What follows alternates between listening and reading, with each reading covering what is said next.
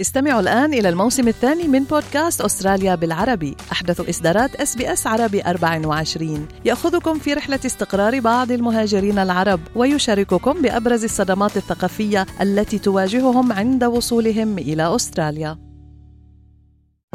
الأخبار من إس بي إس عربي 24 في هذه النشرة حاكم مصرف الاحتياط الأسترالي يلمح إلى احتمالية إجراء وقف مؤقت لرفع سعر الفائدة دون تحديد الوقت. واللجنة الأسترالية لحقوق الإنسان تقدم مقترح قانون فيدرالي يجعل الحرية الدينية والتعبير والخصوصية والبيئة ضمن 28 بندا للحماية. وحكومة بريطانيا تتعرض لانتقادات بسبب مشروع قانون جديد يمنع حق اللجوء للقادمين عبر القوارب.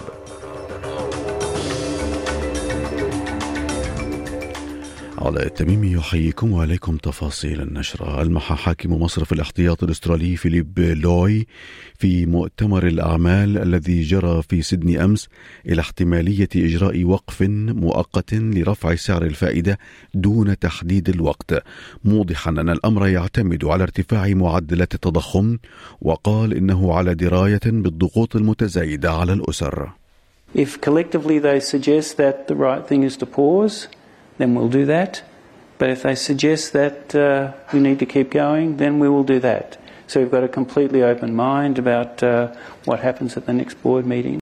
في هذه الأثناء تتزايد الدعوات للحكومة الأسترالية لزيادة الاستثمار في الإسكان الاجتماعي في ظل ارتفاع الإيجارات وتضرر النساء بشكل خاص من هذه الأزمة فوفق دراسة أجرتها مؤسسة أنجلي كير أستراليا أفادت أن النساء العازبات اللائي يحصلن على معاش تقاعدي يمكنهن تحمل أقل من واحد في المئة من أسعار الإيجارات فيما تقع النساء الأكبر سنا في براثن عدم وجود مأوى وصرحت المديرة التنفيذية كيسي تشامبرز إن هذا الأمر يدعو للقلق We're using International Women's Day to really call attention to, to this issue.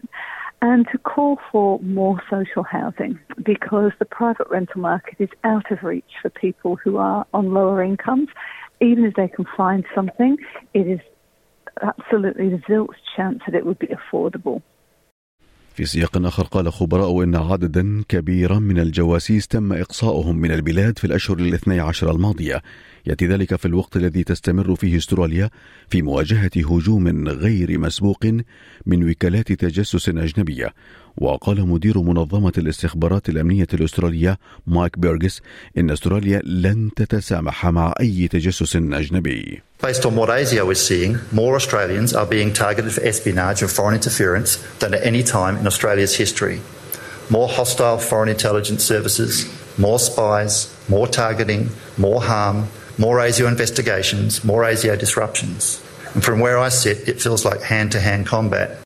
وفي سياق الأمن السبراني أعلنت شركة أوبتس للاتصالات أنه لم يتعرض أي من زبائنها لأي اختراق لمعلوماته أو أذى بسبب تعرضها للاختراق العام الماضي جاء ذلك في تصريح للرئيس التنفيذي للشركة كيلي روزمارين أمام قمة الأعمال المالية الأسترالية في سيدني أمس فيما كشفت التحقيقات أن المتسللين أرادوا استخدام البيانات المسروقة لمبادلة بطاقة SIM card أو لغايات التصيد الاحتيالي. يذكر أنه تم أيضا اختراق بيانات زبائن شركة ميدي بانك وإنرجي أستراليا ووولورث في سياق آخر قدمت اللجنة الأسترالية لحقوق الإنسان مقترح قانون فيدرالي يجعل الحرية الدينية والتعبير والخصوصية والبيئة ضمن 28 بندا للحماية وذلك لمراعاة حقوق الإنسان عند صنع القرار مستشهدة باستجابات سياسة كوفيد 19 أثناء الجائحة واحتجاز طالبي اللجوء في الخارج. فيما ولايات كوينزلاند ومقاطعة العاصمة وولاية فيكتوريا هي الولايات الوحيدة التي سنت قوانين حقوق للإنسان. فيما قالت رئيسة المفوضية روزاليندا كراوتشر إن الدستور والقوانين هي التي تحمي حقوق الإنسان We do have a, a strong sense of rights and freedoms in Australia. We saw that played out very strongly in the COVID situation when people were asserting rights under the Universal Declaration of Human Rights. But if they were looking for those rights in laws, you wouldn't find them They're not there. وفي سياق الهجرة وافق وزير الهجرة الأسترالي على مناشدة عاجلة من أسرة هندية للسماح لأسرة طفل مصاب بمتلازمة داون بالبقاء في البلاد عقب حملة أطلقت للدفاع عن عائلة أنيش حيث تقيم الأسرة ذات الأربعة أفراد في مدينة بيرث منذ سبع سنوات ويعمل الوالدان بوظيفة ذات مهارات عالية غير أن طلبهم للإقامة الدائمة. قد تم رفضه من هيئة الهجرة بحجة أن حالة الطفل قد تشكل عبئا على النظام الصحي الأسترالي. فيما اتهم منتقدو هذا القرار السلطات الأسترالية بالتمييز ضد ذوي الاحتياجات الخاصة.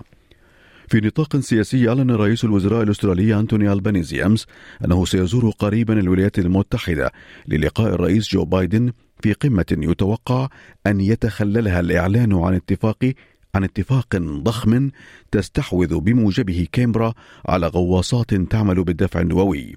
ومن شأن حيازة استراليا لغواصات تعمل بالدفع النووي أن يغير ميزان القوى العسكرية في منطقة المحيط الهادئ. هذا وقد وصل رئيس الوزراء البانيزي اليوم إلى الهند في زيارة تستمر لمدة أربعة أيام مع وفد يشكل قطاعات حيوية في البلاد. وفي سياق آخر قالت المفوض السامي للمملكة المتحدة في أستراليا فيكي تريدل في تصريح لها في نادي الصحافة في كامبرا أمس إن الصين تشكل تحديا لقيم ومصالح الدول الديمقراطية. وأضافت أن انخراط المملكة المتحدة في هذه المنطقة أصبح مهما بوجود أنشطة للصين قد تقوض هذا العمل. وقالت ان المخاوف الامنيه هي سبب موافقه بلادها على تحالف اوكاكس مع الولايات المتحده واستراليا. 60% of global shipping passes through this region. Security, peace and stability here affects us all. Whether battling slave traders in history or providing natural disaster relief today or being alert to those who threaten a free and open Indo Pacific. Britain will always support democracy and freedom worldwide. وفي شأن بريطاني سارعت الحكومة البريطانية أمس للدفاع عن خطتها بوضع حد للعبور غير الشرعي عبر قناة المانش وهو ما نددت به بشدة المفوضية العليا للاجئين التابعة للأمم المتحدة وينص مشروع القانون على الترحيل السريع للمهاجرين الذين يصلون بالقوارب ويمنعهم هذا القانون من طلب اللجوء وبالتالي الاستقرار في المملكة المتحدة أو التقدم بطلب للحصول على الجنسية البريطانية كما يسهل احتجاز المهاجرين حتى ترحيلهم إلى دولة أخرى تعتبر آمنة. فيما قال مفوض الأمم المتحدة السامي لحقوق الإنسان إنه يشعر بقلق عميق من هذا القرار. في سياق آخر حثت الأمم المتحدة اليوم إسرائيل والفلسطينيين بوضع حد فوري للعنف في أعقاب عملية إسرائيلية في الضفة الغربية فيما قال مبعوث الأمم المتحدة للسلام في الشرق الأوسط تور وينسلاند في بيان له إن هذه الدوامة من العنف يجب وقفها فورا. وشهد مخيم جنين يوم الثلاثاء الماضي مواجهات أسفرت عن مقتل ستة فلسطينيين وإصابة ستة وعشرين آخرين بجروح بعدما حاصر الجيش الإسرائيلي واستهدف منزلا بالصواريخ قال إنه لمنفذ عملية مقتل مستوطنين إسرائيليين. في مصر استقبل الرئيس المصري عبد الفتاح السيسي أمس وزير الدفاع الأمريكي لويد أوستن الذي وصل إلى القاهرة غداة زيارته المفاجئة إلى العراق. وبحسب بيان للرئاسة المصرية فقد شمل اللقاء حرص الولايات المتحدة على دفع وتطوير التعاون والشراكة الاستراتيجية مع مصر خاصة في شق التعاون الدفاعي والقضايا الإقليمية والدولية وعلى رأسها القضية الفلسطينية لتحقيق التهدئة في الأراضي الفلسطينية ووقف الإجراءات الأحادية والتصعيد. وفي زيارته إلى بغداد أعرب أوستن عن أمله بتعزيز وتوسيع الشراكة بين الولايات المتحدة والعراق.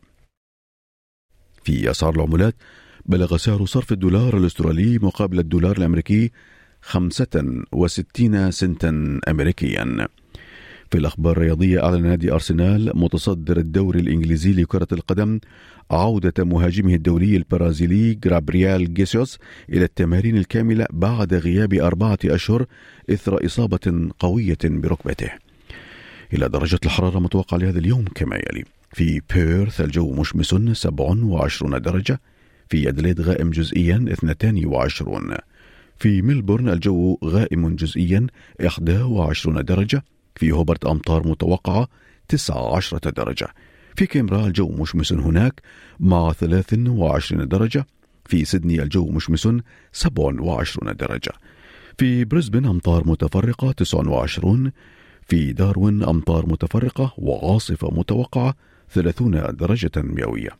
كانت هذه نشرة الأخبار قرأها على حضراتكم علي التميمي من SBS عربي 24 شكرا لإصغائكم.